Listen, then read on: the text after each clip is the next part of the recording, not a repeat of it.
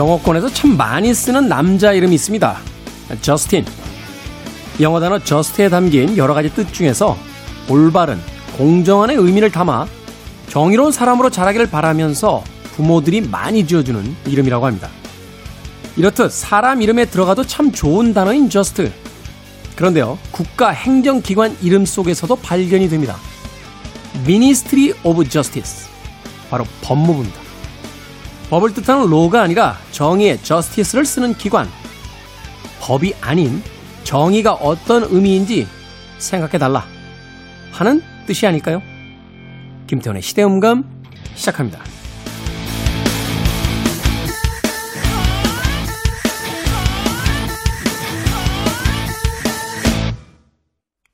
그래도 주말은 온다. 시대를 읽는 음악 감상의 시대음감 김태훈입니다.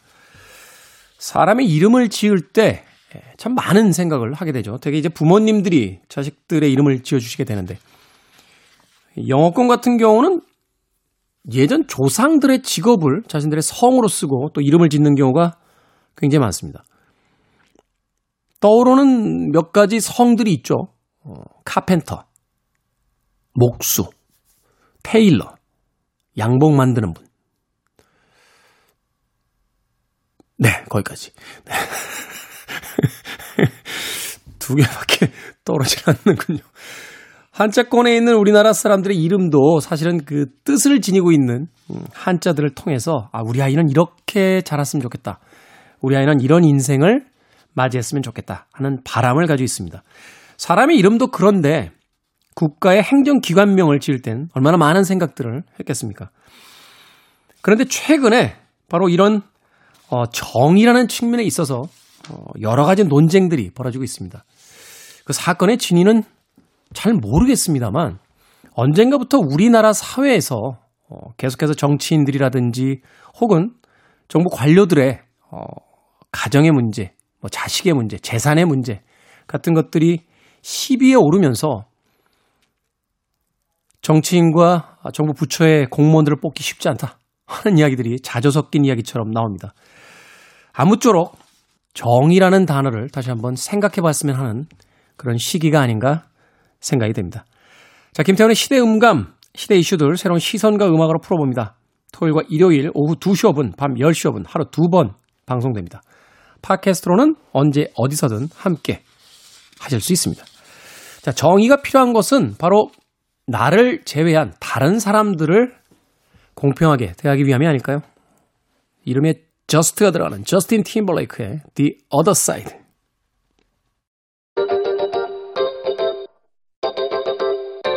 You're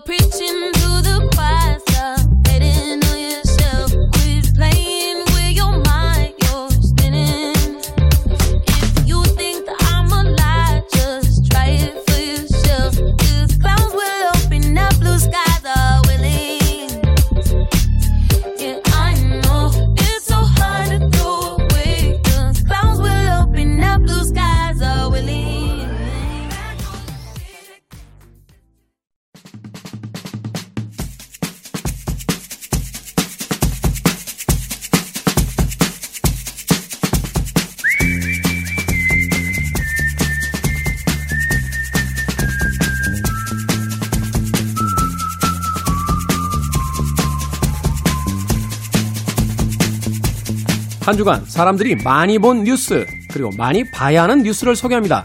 Most and Must KBS 산업과학부 오규정 기자 나오셨습니다. 안녕하세요. 안녕하세요. 참고로 지금 저희가 방송 녹음을 하고 있는 시점은요. 9월 17일 목요일입니다. 현재까지 나온 기사들과 상황을 바탕으로 진행되는 점 양해해 주시길 부탁드리겠습니다. 자, 한 주간 많이 본 Most 뉴스 어떤 뉴스들입니까? 네, 지난 9월 11일부터 9월 17일까지 포털 사이트 네이버에서 가장 많이 본 뉴스 키워드를 모아봤습니다.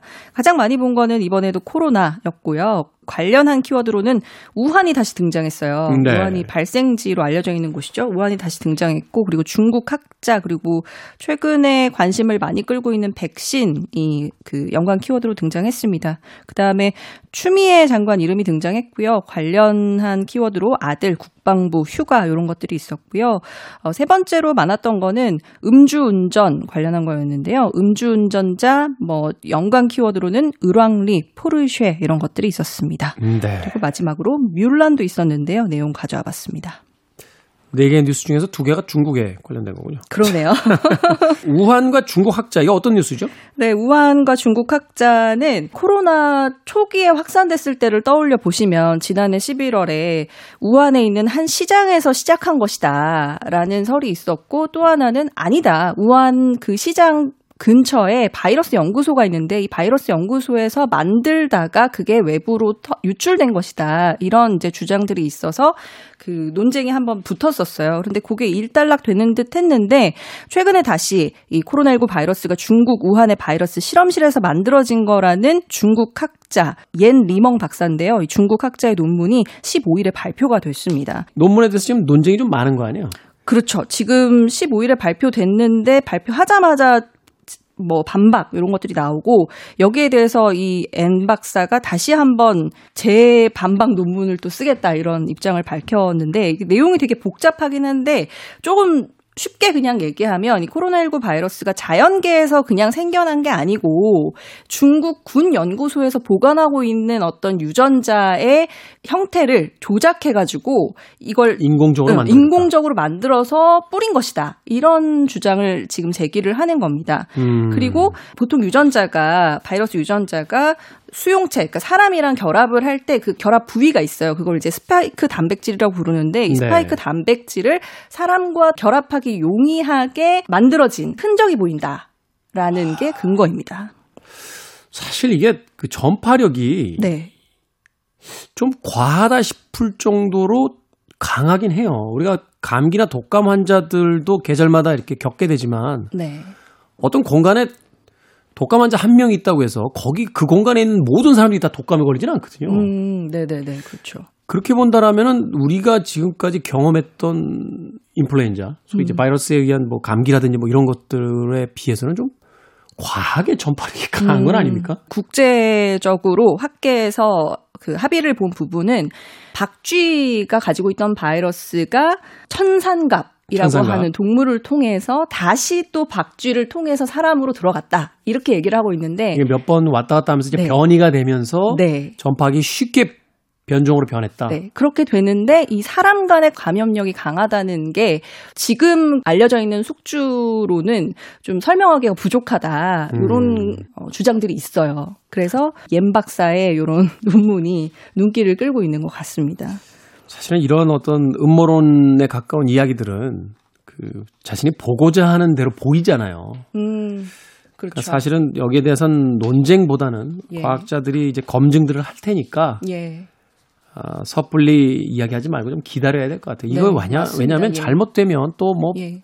반중 정서다 뭐 여러 가지 예민해져 있는 시기인데 예. 좀 차분하게 지켜볼 필요가 있는 것 같습니다. 네, 그렇습니다. 또 다른 뉴스 있습니까? 코로나에 관련된? 네, 코로나 관련해서는 이 백신과 관련한 이슈들이 좀 많았는데요. 지금 WHO와 협력해서 개발 중인 국제 제약회사들 백신 개발 상황을 보면 9개사 정도가 백신을 개발하고 있는 그 중에 4개사가 중국이래요. 아, 그렇군요. 네, 근데 이제 중국 정부가 개발 중인 백신 중에 시노팜사에서 개발하는 게 있는데 여기서 개발한 백신을 11월부터 일반인을 대상으로 접종할 수 있다고 중국 정부가 밝혔습니다. 중국 정부가? 예, 그렇습니다. 그러니까 사실은 일상 이상하고 이제 대규모의 삼상 실험까지를 해야 되는데 예. 그럼 시간이 너무 걸리니까 어, 사실은 삼상 실험을 지난 7월부터 중국 내 의료진이랑 해외 출국자 등 해서 중국인들 수십만 명을 대상으로 백신 접종을 해왔는데 실험을 해보니 부작용이 전혀 없었고 그리고 맞은 사람들의 감염 사례가 한 건도 보고되지 않았다라고 얘기를 하면서 안전하다고 얘기를 하고 있습니다. 믿어도 됩니까? 근데 아무튼 이 중국 정부에서 이렇게 발표를 하고 난 다음에 아랍에미리트 정부랑 필리핀에서 우리도 구매하겠다 이런 의사를 좀 밝히고 있다고 하네요. 근데 중국 내에서는 오히려 좀 여론 자체가 조금 더 지켜보겠다는 여론이 우세한데 사실은 가장 전 세계적으로 가장 빨리 개발될 걸로 예상됐던 데가 그 화이자사 화이자, 백신이었는데 네. 화이자도 최근에 그 경미한 뭐 피로감 뭐 이런 것들이 부작용으로 발견이 됐었어요. 그래서 모두가 다 이렇게 삼상하면서 어느 정도는 부작용이 생기는데 전혀 없다는 게 좀 신뢰도가 떨어진다 이런 반응들이 나오고 있습니다. 지금 몇 달째 중국 내에서는 단 한 명의 감염자도 없다라고 예. 얘기하는데 아이러니하게도 그 중국에서 우리나라 여행 오시는 분들이 계속 감염 감염이 돼서 나타나서 이걸 과연 믿어야 되나 하는 생각이 드는데 어, 믿고 싶습니다. 예. 아, 중국이면 어떻고 뭐 다른 나라면 어떻습니까? 백신이 제발 좀 개발이 돼서 이 지긋지긋한 코로나 시기 좀 종식시켰으면 하는 바람입니다.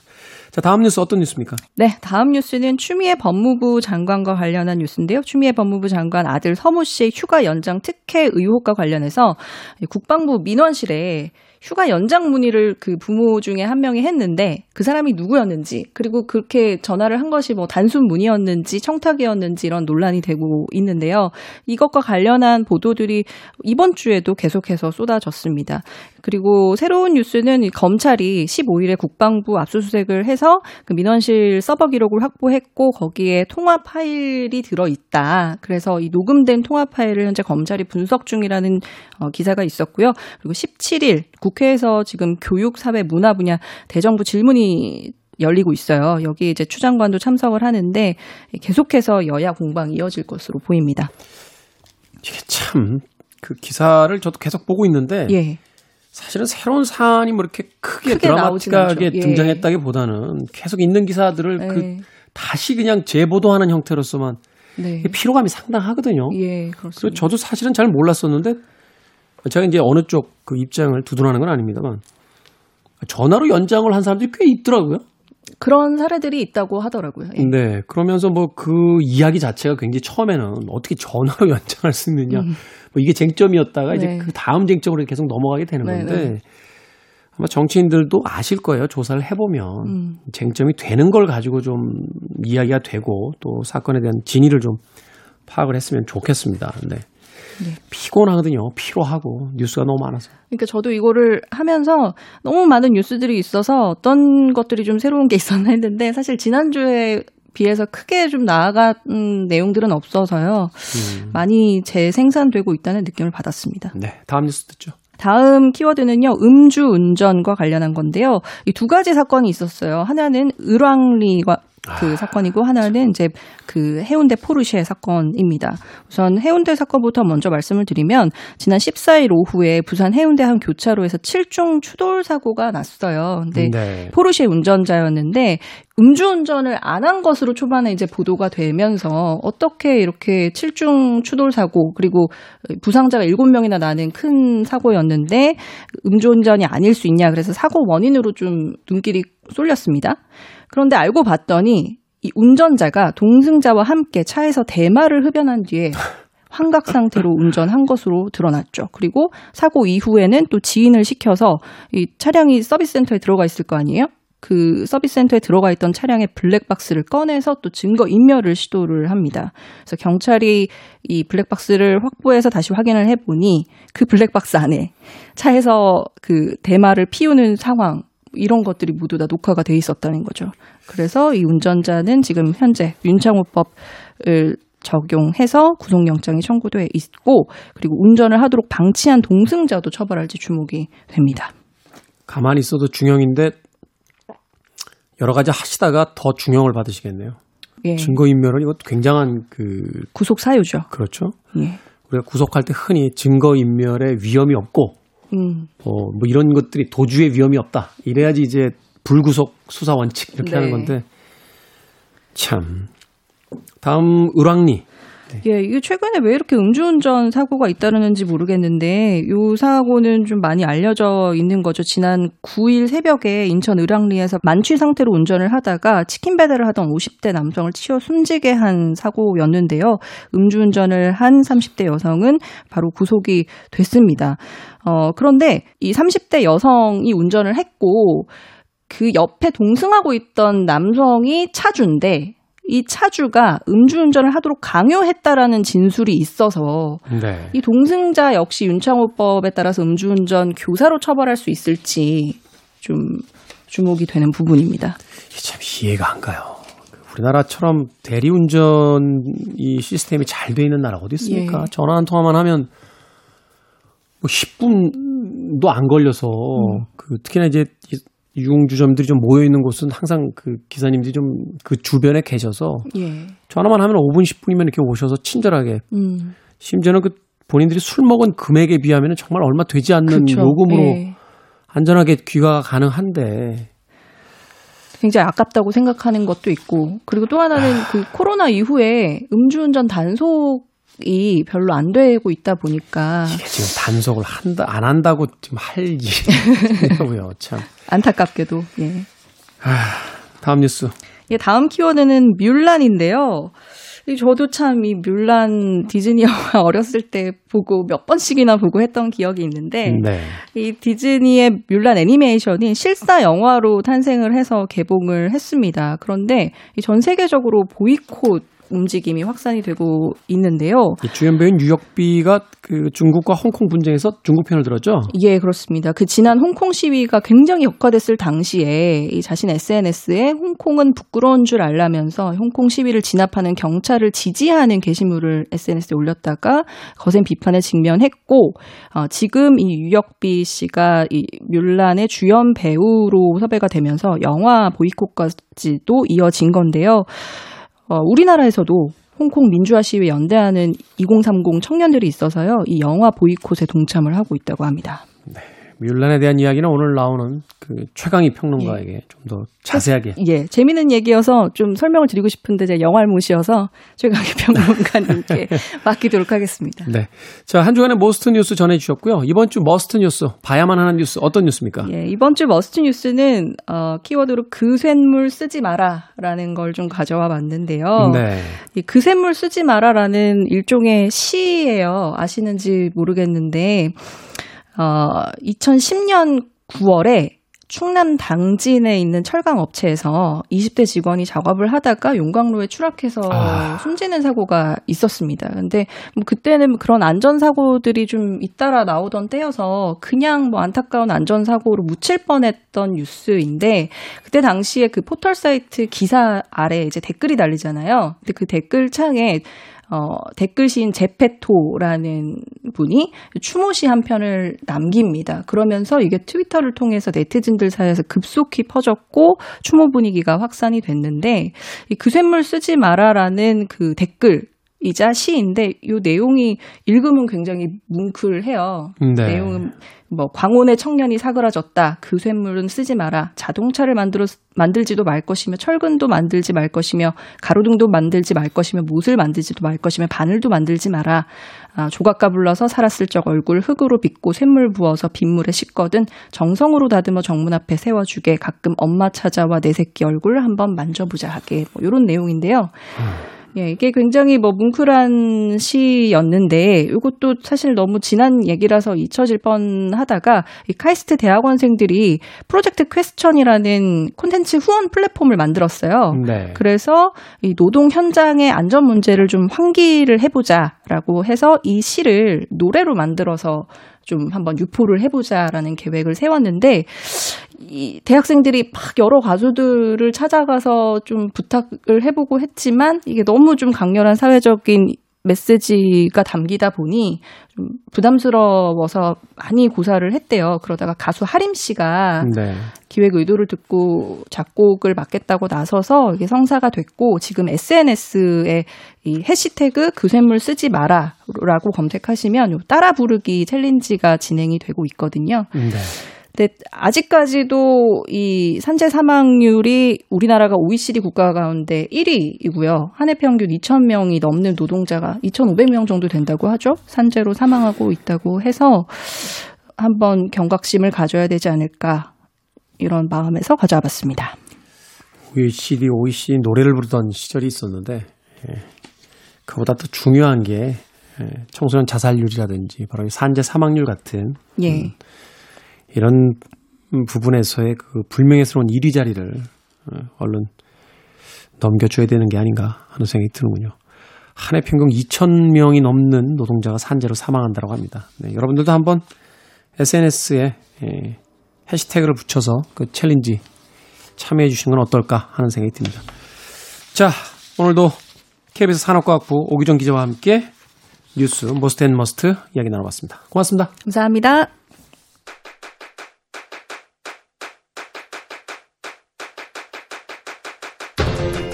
그래도 주말은 온다. 김태원의 시대 음감.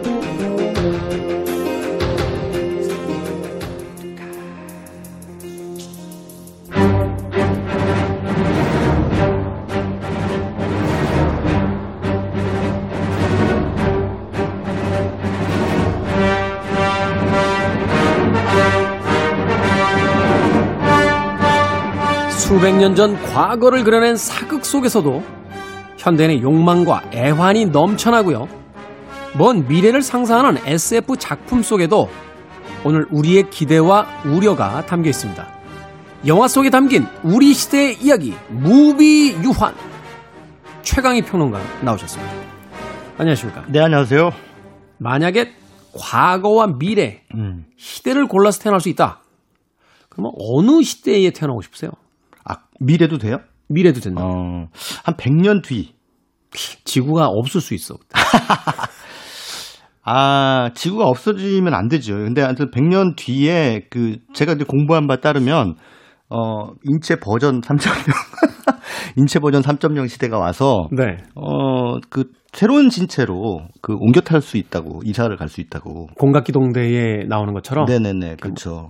그래서 두뇌만 이렇게 옮기고 그렇죠, 그렇죠. 음. 뇌 다운로드를 한 거죠. 음. 그래서 이제 어, 젊은 젊고 싱싱한 육체로 이제 바꿔 타는 거죠.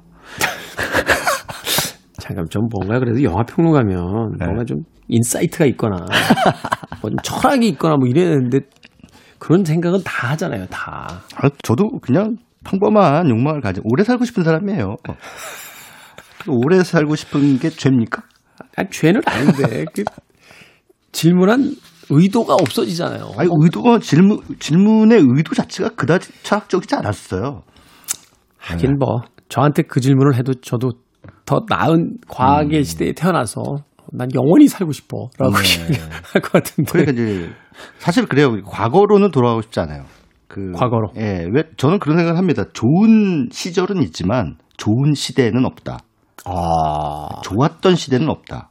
과거는 뭐 과거에 이렇게 향수 같은 거 가진 분 계신데 그건 대부분 이제 자기 젊었을 때 그렇죠. 예. 자기가 젊다 이런 거에 대한 네. 향수지 그 네, 맞아요. 시대 자체에 대한 향수는 아닌 것 같아요. 맞아요. 그러니까 사람들이 가지고 있는 추억이라는 게 다 어떤 시절에 대한 추억이지. 사실 한국도 점점점 발전하고 있는데 남으로 60년대로 돌아가 절대 싫어요. 뭐 50년대로 돌아가 절대 싫어요. 뭐 조선 시대로 돌아가라. 아니 그 조선 시대에 가서 제가 사대부로 태어날 수 있다는 보장만 있으면 가겠어요. 아니요 사대부로 태어나도 그래요. 거기 무슨 감기약이 있어, 무슨 예방 접종이 있어. 그러니까요. 임금님도 맨날 피부병 앓던 시대인데. 그러니까 그 조선 임금하고 그 세자들 중에 한 3분의 1이 제명대로 못 살았다는 건데 거의 절반 이상이. 네, 그러던 때 아, 선풍기 에어컨도 없는 그런 시대. 고춧가루 떡볶이도 없던 시절. 쓸데없는 얘기 그만하고. 김태훈의 시대음감. 우리 시대의 영화 이야기. 자, 오늘 무비유한 어떤 이야기 나눠봅니까? 네, 뭐 앞서서 뭐 오규정 기자가 잠깐 언급했는데 그 이번 주 개봉한 영화가 뮬란이라는 작품이 아무래도 화제작이잖아요. 뮬란. 예, 영화 외적으로 뭐 시끌벅적하죠. 아까 오규정 기자가 이제 이 영화의 여주인공인 유역비, 유역비는 우리식으로 읽는 거고 원래는 사실은 류이페이, 류이페이. 예, 류이페이인데 그러니까 중국식 이름이 류이페이. 왜 유역비는 유역비인가요? 그것도 좀 이해가 안 돼. 그렇죠. 네. 뭐 한때는 저 중국 지도자 이름도 왜 모택동, 등소평 이렇게 부르던 네, 시절이 네. 있잖아요. 덩샤오핑, 뭐 마오쩌둥 이렇게 부르기 시작한 게 얼마 안 된 걸로 알고 있는데. 이건 현지 이름으로 불러주는 게 사실은 원칙 아닌가요? 그렇죠. 이름이라는 건 왜 그 사람이 발음하는 대로 이러, 이, 네, 그. 불러주는 거지. 우리식으로 마음대로 불러서는 안 되는 거니까. 예. 네. 아, 그래서 이제 그리 위페이 주연의 그 밀란이라는 영화는 언론 시사를 안 했어요, 이 영화는. 어, 특이하네요. 예. 그, 어, 왜 안 하냐, 이렇게 물어봤더니, 뭐, 코로나 때문에 안 한다 그러는데, 코로나 때문에 안 했다는 건 약간 핑계로 보이고, 왜냐하면 네. 다른 영화들은 다 하거든요. 코로나 때문이면 상영을 안 해야지 왜 시사회를 합니까? 그러니까 그리고 뭐 요즘에 시사회 들어갈 때 얼마나 그 방역 절차가 까다로운지 뭐 QR은 기본이고 QR 체크 이런 기본이고 문진표까지 다 작성해야 되고요. 그 좌석마다 이렇게 저 네. 테이핑 해놨대요. 예, 예, 이 예, 의자는 예. 앉지 말라고. 어, 아무튼 뭐 그 대부분 한국 영화들 이제 슬슬 하나씩 하나씩 이제 개봉을 하고 있는 상황이고 또 그런데 이제 뮬란 정도의 그 디즈니 대작이면 시사를 할 줄 알았는데 그냥 건너뛰었어요. 근데 이유는 앞서서 어, 오규, 오규정 기자가 소개한 사정과 무관해 보이지는 않습니다. 네, 전 세계에서 지금 그 홍콩과 중국의 분쟁을 주요 뉴스로 다루고 있기 때문에 음. 네. 그 중국의 입장에서 이제 이야기했던 이제 주연 배우 리비 그렇죠. 페이에 대해서 감정들이 안 좋죠. 다. 네, 위- 그런 것도 있고, 그래서 이제 언론 기사가 많이 나오는 거를 그다지 이렇게 선호하지 않는 것 같아요. 홍보하는 입장에서는. 또 한 가지는 이 영화가 최근에 또 하나의 논란을 빚었는데, 그게 이제 신장 위구르 지역에서 이 영화 촬영을 했거든요. 네. 모든 전 분량을 다 거기서 촬영한 건 아닌데 그 로케이션 촬영을 이제 많은 부분을 그쪽에서 찍었습니다. 근데 신장 위구르의 그 좀 인권 탄압 논란이 있잖아요. 그 중국 음. 정부가 그, 그 소수민족 탄압을 하는 그 인권을 탄압하는 그런 뭐 대표적인 그 중국 내 지역으로 많이들 거론이 되고 있는데 거기에다가 이제 이 뮬란 제작진이 그 이거는 이제 미국에서는요 극장 개봉을 안 했어요. 네. 어 우리나라에서는 극장 개봉을 했죠. 근데 미국은 안 한 이유가 일단 뉴욕, LA, 시카고 이런 대도시가 다 극장이 지금 셧다운 상태입니다. 못 가요. 네. 예, 코로나 때문에. 그러니까는 극장 개봉을 해봤자 손님이 뭐 올 수가 없고, 그 이런 상황이라서 그 디즈니의 자회사죠. 그 OTT 채널이 있습니다. 디즈니 플러스라고. 디즈니 플러스. 예, 넷플릭스와 같은 그런 어, OTT 채널인데 글로 바로 직행. 음. 예, 그 디즈니 입장에서는 정말 뼈 아픈 이 상황이죠. 몰라죠. 사실 디즈니가 지금 네. 되게 위기라는 게 음. 주력 사업이 이제 영화하고 테마파크인데 네. 이 코로나 때문에 극장도 문 닫고 테마파크도 문 닫고 또 네. 최근에 폭스나 이런 그 영화사들 인수하면서 돈을 많이 써놨는데 지금 회수가 안 되는 거 아니에요? 그렇죠. 아, 이래저래 아무튼 그 디즈니 입장에서는 뼈아픈 상황이 지금 계속되고 있는 와중에 어찌됐든 그 먼저 어, 디즈니 플러스 OTT 채널로 공개를 했더니 그 영화 엔딩 크레딧 부분에 이 사람들이 thanks to 그러니까 뭐 감사 표시를 하는 그 자막이 문제가 됐습니다. 아, 그게 이제 신장 위구르의 그 당국, 정부 당국. 그러니까 중국 정부의 당국이죠. 이 촬영 협조를 해줘서 고맙다.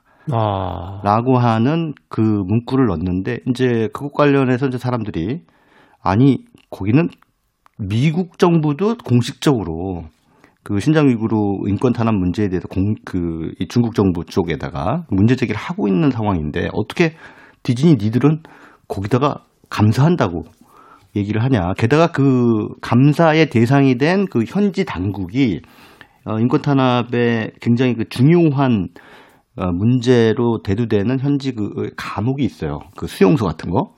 근데 이거를 관리하는 데래요. 아. 그래서 이제 잘못 걸렸죠. 대단히 잘못 걸렸어요. 전 세계 네티즌들한테. 예, 예, 예. 그래서 이제 미국 의회도 해명해라. 그 부분에 대해서라고 해서 이제 디즈니 쪽에다가 요구를 해놓은 상태라고 합니다. 이게 차이나 머니 때문 아니겠어요? 이 제작비의 많은 부분을 중국 자본이 들어온 거 같던데. 맞습니다. 그러니까 중국이 기본적으로 촬영 협조를 안 해줬으면 대단히 많은 제작비가 어, 들어갔을 테고 또 이 영화 자체 여주인공이 중국 여자로 돼 있기 때문에 중국에서 촬영하는 게 여러모로 의미가 있었습니다. 그리고 이제 지형적으로 뭐 사막 같은 그런 지역이 이렇게 등장을 많이 하거든요. 근데 그런 것들을 담아내려면 신장 위구르 지역에서 촬영을 뭐 강행할 수밖에 없는 사정은 이해가 되는데 에, 그런 그 민감한 부분에서 조금 어, 섣불렀던 게 아닌가 그런 것들을 드러내지는 말았어야죠. 그러니까는 그러니까. 공식적으로 어 감사한 거를 얘기를 할 필요는 없었어요. 그냥 자연스럽게 뒤로 아유 고- 도와줘서 고맙습니다라고 해, 해도 되는데 그걸 굳이 영어에다가 딱 하니 어, 집어넣어서. 자막을 집어넣었더니 넣었으니까 이런 논란이 생기는 거죠. 사실 디즈니가 그 지난 몇 년 동안 되게 이 세상의 어떤 편견이라든지 그 차별하고 맞서는 소재들을 많이 썼잖아요. 예, 예. 그 폴리네시아인 소녀를 주인공으로 했던 뭐 모아나 같은 게 있고 멕시코 소녀를 등장시켰던 뭐 코코 같은 작품들 네 맞아요. 이런 작품들은 다 그 백인 소년 중심의 어떤 디즈니 세계관에서 많이 벗어나서 어, 디즈니가 변하고 있구나 하는 생각을 했는데 뮬란에 와서 헛발을 한번 짚는군요. 아니요 지금 김태우 씨가 쭉 그 지적 지적하셨다시피 지금 디즈니의 세계관이 상당히 어떻게 보면 좀 페미니즘적인 페미니즘적이고 또 게다가 인종적인 차원에서도 뭔가 균형을 지- 잡으려고. 잡으려는 이 뮬란이라는 영화도 그렇죠. 그, 사실 그런 중국 점- 중국 소녀의 이야기. 예, 중국 소녀 얘기니까 이거 뭐 할리우드가 갑자기 중국 소녀 얘기를 뭐 들고 나온다는 것 자체가 이제 그런 면에서 원래는 사실 애니메이션이 있었지만 그걸 다시 실사로 만드는 거에 그런 차원의 의무부여를 디즈니에서는 하는데 자기들은 인종적, 성적 혹은 젠더적 균형을 맞춘다고 하는데 영화에서 뿜어져 나오는 노이즈가 소음이 그거하고는 반대되는 상황이 되기 때문에 이거 굉장히 아이러니한 거죠. 자본이 뭔지. 뮬란에 대한 이야기. 네. 볼만합니까? 아니 저는 뭐 즐겁게 봤습니다. 그 뭐 재작년에 나왔던 알라딘이라는 영화도 어 굉장히 즐겁게 봤는데 유, 류이페이 류이페이. 예, 류이페이. 뭐 사실은 그 중화권 영화들이 이제 한국에서 좀 한물 갔잖아요. 그래서 이 계속해서 이제 출연을 하고 많은 작품을 어, 했습니다마는 국내 지명도가 그렇게 높, 높진 않아요. 예, 네. 그렇게 높은 배우는 아니었는데 이 뮬란이라는 영화의 주연을 거머쥐므로써 전 세계적으로 스포트라이트를 받고 있는데 그 스포트라이트 이면에 이제 앞서 지적한 그 홍콩 경찰 그 지지를 한 그러면서 또 상당히 그 노이즈를 만들어내고 있는 그런 배우긴 한데 그런 그 영화 외적인 논란 다 접어두고 그냥 영화 그 자체 영화 그 자체의 완성도만을 따져봤을 땐 역시 어 디즈니다. 음, 어, 아주 표준에 걸맞게 디즈니식 세계관과 예, 네. 그냥 장사가 될 만한 오락영화를 딱 만들었어요. 그러니까 디즈니식 세계관이 거기에도 가미가 됐고 근데 확실히 검을 이 중국 배우들이 들잖아요. 네. 예전에 뭐 와호장녀에서 장찌도 그랬지만 멋있어요. 검을 들었을 때의 폼이 그걸 뭐라고 해야 되나? 품새라고 해야 되나? 그 이 뿜어져 나오는 그 아우라가 달라요. 서양 배우들이 들었을 때. 예, 서양 배우 특히 이제 한국 배우들이 들었을 때하고도 완전히 다르죠. 한국 배우들은 검을 들면 무거워 보여요, 검이. 예전에 협녀 같은 영화 보면 어 안타까워. 어 김고은 씨 저거 어떻게 칼 저거? 뭐 이런. 괜히 마음이 좀 안타까워지고 그러는데 아 검을 이제 막 모- 몸에 이탁 달라붙어서 돌고 있는 것 같은 느낌 있잖아요 검이. 음, 예, 그런 면에서 보면은 확실히 중화권 배우들이 그런 거는 몸 훈련을 잘한 것 같아요. 이 리에페이도 그 베이징 영화 그 학원 출신인데 어릴 때왜 예. 경극 배우고 막 이렇게 그 예, 무예 배우고 맞습니다. 이러잖아요. 어. 그러다 갑자기 갑자기 이제 또 조금 에, 더 멋진 액션 연기가 필요할 때면은 이제 견자단 이연걸 이런 배우들이 또 나와서 레전드들이네. 예 한바탕 또 휘둘러 주거든요. 제작진 보니까 뭐 거기다가 공리 등장하고 예. 제이슨, 아우. 제이슨 스콧 리라고 되어 있는데 아마 모르시는 분들도 계시겠습니다만 그 음. 드래곤이라고 하는 네네네. 브루스리의 전기 영화의 주연을 맡았던 인물이니까 네, 맞습니다. 뭐 여기서는 쪽에서는 또, 네. 악역이죠, 악역. 악역. 아, 악역으로 음. 등장하는데 이연걸은 황제로 나오고요. 네. 네. 근데 이게 어 무슨 이상한 족 그 소수민족 그 위에서 그러니까 북쪽에서 이제 중국 대륙을 침략해 들어오는 그 소수민족의 그 수장으로 이제 앞서 말씀 제이슨 스콜디가 그 역을 맡았는데 그 이름에 칸이라는 말이 들어가는 걸로 봐서는 원나라 예 몽골족이 아닐까. 몽골족. 예. 그, 그렇게 이제 추정을 할 수는 있을 것 같습니다. 원래 제가 제 기억으로는 그 애니메이션 뮬란에서는 흉노족인가 훈족인가 그랬어요. 음. 근데 요번에는 좀 시대가 좀 바뀌었습니다. 네. 아무튼, 어, 어찌됐든 뭐 굉장히 준수하게 에, 잘 빠진 그런 그 영화로 상업 영화다. 예, 탄생이 됐는데 그 주제의식은 뭐 앞서 말씀드린 것에서 이제 연장선에서 굳이 좀 설명을 해드리자면 이 영화에서 이제 그런 대사가 나옵니다. Find your own place. Find your place. 너의 자리를 찾아라. 네. 근데 뭐 다양한 대사들이 등장합니다만 이것은 결국은 그 봉건적인 그 성 역할 때문에 그 전사가 될 수 없었던 그 물란이라고 하는 여성이 이제 전쟁이 일어나자 어 아버지를 대신에 이제 대신 출전을 하는데 여성은 군 이제 전사가 될수 없어요. 그러니까 이제 남장을 하죠. 그 남장을 해서 병영에 들어가고 거기서 이제 훈련 끝에 공을 세운다. 뭐 이런 간단한 줄거리입니다. 이제 공을 세워서 여성이지만 어, 전사로서 인정받는 과정을 이제 보여주는 그런 작품인데 여기서 이제 공리가 이제 마녀로 나와요. 네. 그 Find Your Place. 어, 이 주인, 주인공 뮬란한테 너의 자리를 찾아라. 이게 결국은 어 젠더적인 문제든 인종적인 문제든 어떤 사회에서 우리가 살아간다는 것은 자기 자리를 찾는 과정이잖아요. 그렇죠. 자기 역할을 네. 찾는 과정이고. 네네. 그런 차원에서는 영화 뮬란도 어, 많이 생각할 거리를 좀 안겨주는 교육적으로는 괜찮은 영화다. 그 청취자분들 가운데 혹시 그 딸을 어, 중고등학교 다니는 혹은 초등학교 다니는 딸을 그 자녀를 두신 분 계시면 같이 어, 마스크 쓰시고 뮬란이라는 영화 감상하셔도 좋을 것 같습니다. 12세 관람 가니까 참고하시길 네. 바라겠습니다. 일종의 딜레마네요. 어, 좋은 이야기를 하는 도덕 선생님인데 그 선생님의 세계관이 마음에 안 들때 음. 예, 우리는 그 선생님의 이야기마저도 듣지 말아야 되는지 뭐 이런 어떤 딜레마를 던져주는 영화가 아닌가 생각이 됩니다. 자, 뮬란에 대한 이야기 해주셨고요. 짧게 영화 한 편만 더 소개해 주시죠. 아, 예. 그 이미 개봉했는데요. 지난 어 9일에 개봉한 작품인데 제시카 차스테인이라는 아카데미 배우. 후보에 올랐던 네네. 배우죠. 굉장히 뭐랄까요? 차가운 느낌의 연기의 달인인 것 같아요. 그 Zero Dark Thirty인가요? 네. 그 오사마 빈 라덴 맞아요. 잡는 그 네, CIA의 그 CIA 정보 요원으로 나왔- 네, 요원으로 나왔었는데 피도 눈물도 없는 CIA 요원인데 나중에 오사마 빈 라덴 사살에 성공한 뒤에 탁 이렇게 허망한 눈빛으로 혼자 그 수송기 타고 떠날 때 네네. 그 장면은 굉장히 명장면이 잊혀지지가 않아요. 그 느낌. 아, 무슨 느낌인지 대략 좀 짐작이 가는 것 같아요. 음, 근데 이 제시카 차스테인이라는 배우가 뭔가 이렇게 얼굴 연기를 할 때, 표정 연기를 할 때, 투머치를 안 해요. 네. 예, 지나치게 많은 거를 감아내려고 이렇게 사실은 과잉보다는 절제가 훨씬 힘든 거거든요.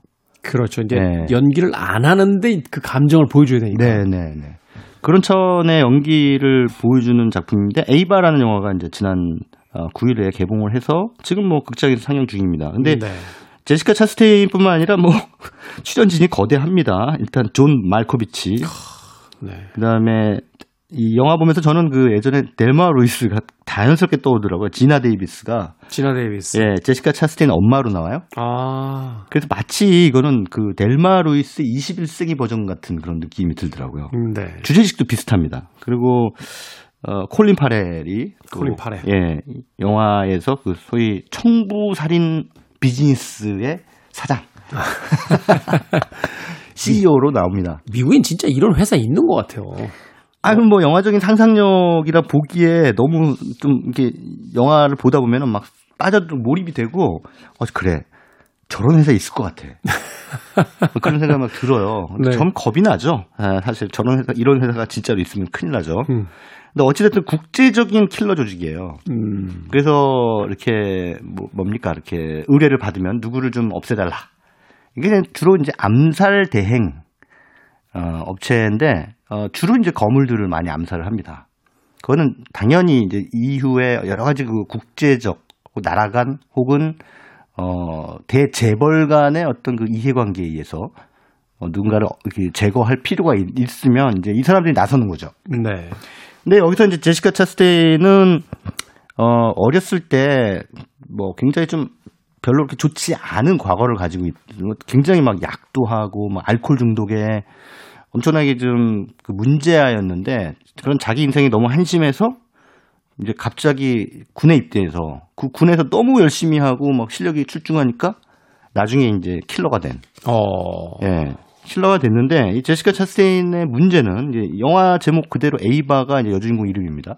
에이바는 너무 임무를 완벽하게 수행하는 킬러예요. 네. 문제는 뭐냐면 에이바가 누군가를 제거할 때, 처리할 때 그 사람이 왜 죽어야 되는지에 대한 문, 이 의문을 갖는다는 거예요.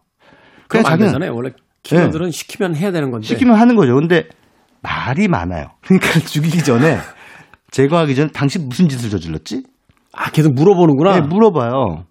그래서 대답을 안 하잖아요. 그러면 아, 포기하고 그냥 제거하는. 뭐 이런 이제 식으로 임무를 수행하니까 근데 이거를 또 에이바의 임무 수행 과정을 이 킬러 조직은 또 계속 감시를 해요. 음. 제대로 임무를 수행하는지. 가만히 봤더니 에이바가 쓸데없는 그 의문을 갖거든요. 아니 킬러가 저러면 안 되는데. 궁금해하지 말라는 걸 예, 궁금해하고. 궁금해할 필요가 뭐가 있어 킬러가. 아니 여기서 조직에서 시키면 그냥 가서 그냥 수행하면 되지. 그런데 이제 이게 사실은 이 아주 굉장히 의미심장한 설정입니다. 우리가 뭔가 어떤 회사나 조직에 소속돼서 어떤 일을 수행할 때, 어, 이 우리가 인간이잖아요. 인간은 기본적으로 의문을 품잖아요. 그렇죠. 예. 이걸 왜 해야. 되지? 뭐 네, 이유가 뭐지? 이런 것들을 품으라고 우린 배우잖아요. 어떤 그 의문을 가지고 그거에 대한 해답을 찾아가는 과정이 우리 인간이 당연히 가지는 어떤 인문학적인 그 프로시저란 말입니다. 그래야 된다고 가르치시는데 그런 의문을 가지고 자꾸 물어보면 그만 물어보라고 하잖아요. 그렇죠. 그리고 이제 뭐, 뭐 군대 갔다 오신 분들은 아시겠습니다만은 군대 가가지고 그 의문 자꾸 제기하면 아니, 뭐 시키면 시킨 대로 해. 그러니까. 뭐 이렇게 말이 많아. 저희 어릴 때 네. 주로 했던 이야기가 들었던 이야기가 그거요. 어. 이해가 안 되면 그냥 외워. 음. 라고 했던. 그러니까 실제로 우리가 세상을 살아가면서 겪게 되는 상황은 우리가 배웠던 거하고는 다르다는 거죠. 음. 네. 아, 이제야 좀 그 의미가 이해가 되네요. 네. 네. 의문을 품지 마라. 이게 세상의 룰이에요. 시키면 시키는 것만 해. 너는 여기서 의문을 갖는 존재가 아니라 그냥 시스템 안에 네, 하나의 네. 톱니바퀴일 뿐이야. 톱니바퀴일 뿐이고 그냥 어 뭐랄까 그냥 그 작업을 수행하는 그 어떤 하나의 그 에, 컨베이어 벨트의 한 부분을 맡은 거죠. 근데 거기서 의문을 품게 되면 네. 제거하려고 드는군요. 그렇죠. 이 세상이. 그렇죠. 그러면 그 에이바라는 영화가 바로 뭘 은- 은유하고 있는지를 알겠죠. 이 음. 세상에 대한 은유입니다. 예, 그거를 이제 어, 어떤 킬러 조직이라든가 이런 흥미로운 장르적 설정을 통해서 풍자 은유를 하고 있는 그런 작품이라고 할 수가 있겠습니다. 음, 네. 배우들의 면면만 봤을 때는 뭐 대단한 영화 같아요. 제스카 차스테인 있고 네. 콜린 파렐, 뭐 우리에게는 알렉산더 같은 뭐 홈부스 같은 영화로 또 유명하고. 맞습니다. 그러니까 제가 보기에는 이 영화는 엄청나게 뛰어난 각본이나 이런 걸 가지고 있는 뭐 촬영 기법이 뛰어난다든가 이런 것도 아니에요. 그렇다고 액션 장면이 뭐 엄청나게 뛰어나다든가 이런 것도 아닌데 바로 이 배우들이 스펙타클해. 배우들 이 배우들이 나오니까 아 굉장히 이 배우들이 아니었다면 상당히 뭐 B급 영화스럽게 보였을 법한 네. 그런 이야기도 특별해 보이는 거죠. 그래서 배우들의 힘이라는 게 참 대단하다 이런 생각이 들었습니다. 그런 배우들이 있잖아요. 왜그 축구에서도 메시나 호나우두처럼 음. 네. 감독님이 작전 이상하게 짜는데도 왜 혼자서 경기를 해결해 버리는 그 아 예. 소위 그쪽 용어로 이제 판타지아 계열의 이제 스타 플레이어들이라고 하는데 네. 배우들 중에도 그런 배우들이 있지 않습니까? 대본도 별로고 촬영이나 이런 게 다 별론데 배우의 어떤 존재감, 연기력 맞아요. 이런 걸 가지고 해결해 버리는 네, 맞아요. 그런 배우들이 한 명도 아니고 꽤 여러 명이 나온다는 점에서도 좀 주목해 볼 만한 그런 영화가 아닌가 하는 생각이 드는군요. 네. 영화 에이바까지 뮬란과 함께 두 편의 영화 소개를 해 주셨습니다. 음악 하나 네, 뮬란이라는 영화의 그 주제곡을 end credit 올라갈 때 음, 노래가 괜찮더라고요. 이수연의 숨겨진 내 모습입니다. 이수연의 숨겨진 내 모습 디즈니 영화 뮬란의 주제곡 들으면서 무비 유한 최강희 평론가와는 작별 인사하겠습니다. 당분간은 못 보죠? 네. 왜 가고 왜 안 돌아오는지는 묻지 말아 주시길 바라겠습니다. 아, 물어도 돼요. 어, 다음 시간에 말씀드릴게요. 자, 최강희 평론가와 함께했습니다. 고맙습니다. 네, 감사합니다. 저도 이 곡 들으면서 작별 인사 아, 나누겠습니다. 지금까지 시대음감의 김태훈이었습니다. 고맙습니다.